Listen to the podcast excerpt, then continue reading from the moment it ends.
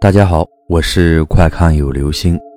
今天的故事叫做《我做了什么》。江离感觉很恐惧，因为他找不到肖楠了。他怀疑自己把肖楠和相关的记忆片段一起丢失在了什么地方，甚至是自己杀死了他。因为这段时间他的记忆在偷偷的丢失，虽然那都是肖楠说的，他自己并没有什么感觉。但确实有一些解释不了的现象发生了，比如肖楠说他们一起去游乐园玩过山车的时候，自己很突然地说要杀死他才解恨，但自己完全不记得曾去过那里。但是肖楠拿出了门票，上面还有自己调皮的签名，而且还有他们在游乐园的合影。比如肖楠说他曾经突然在商场里放声歌唱，虽然自己完全没有印象。但他再次走进那家商场，所有的工作人员真的都对自己偷偷的指指点点。有好几次，他走进肖楠的办公室，都看见他慌慌张张的往抽屉里藏东西。他假装没看见，然后背着肖楠偷偷打开了抽屉，里面是一摞很新的日记本，每一本都只用了一页，那一页上写满了：“肖楠，我要杀死你。”无一例外都是他的笔记。后来他问肖楠，肖楠说他已经说过好多次要杀死他，而且还写了下来。肖楠偷偷的藏了一本，他就再买一本。对于此，他全无印象。后来，肖楠找了一个特别好的医生给他检查了一下，说他得了一种很奇怪的病，脑神经无损伤，但存在记忆片段丢失的可能。让江离不明白的是，为什么自己丢失的记忆片段里那么执着于杀死肖楠？他们彼此相爱，他从没有想过要杀死他，也没有理由。但现在肖楠真的不见了，江离发疯的寻找，完全找不到。所有的朋友都不知道肖楠去了哪里。他隐约觉得是自己杀死了他，并藏了起来。也许他就躺在床下的地板里，也许是被分尸剁肉冲进了下水道。江离越想越真，越想越害怕。终于，他在衣柜底下找到了摔进去的摄像机，摄像机早就没电了。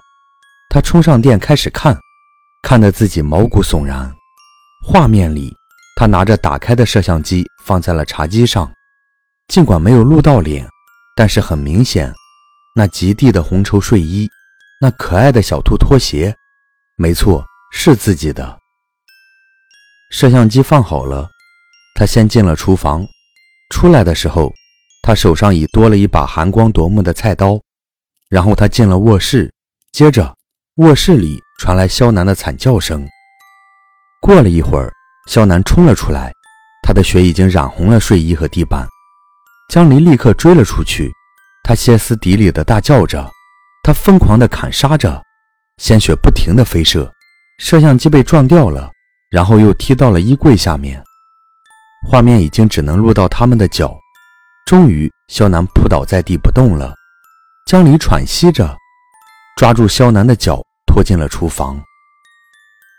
江离崩溃了，他没想到最可怕的猜想成了事实。现在他尸骨无存，都不知道被自己扔到哪里去了。这样的自己凭什么活着？自己根本就是个疯子、狂魔。江离唯有死，让自己的灵魂去地下找肖楠。江离做了很多准备，他怕自己会丢失了自杀的想法，丢失了发现真相的记忆。幸好他没有，他很成功的自杀了，从肖楠公司的顶楼一跃而下。肖楠完成了自己的一人独游计划，回来后他还没有来得及分发礼物，就听说了江离的死讯。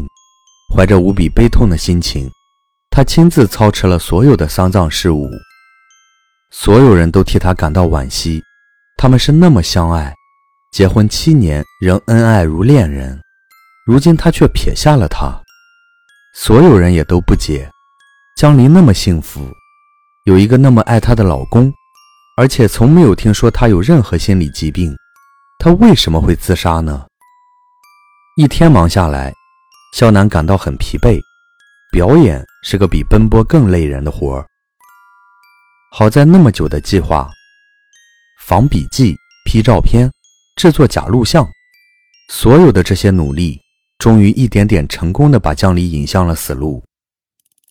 现在，他拥有漂亮、温柔、小巧可人的黄雨晴，感觉自己所有的苦谋都是值得的。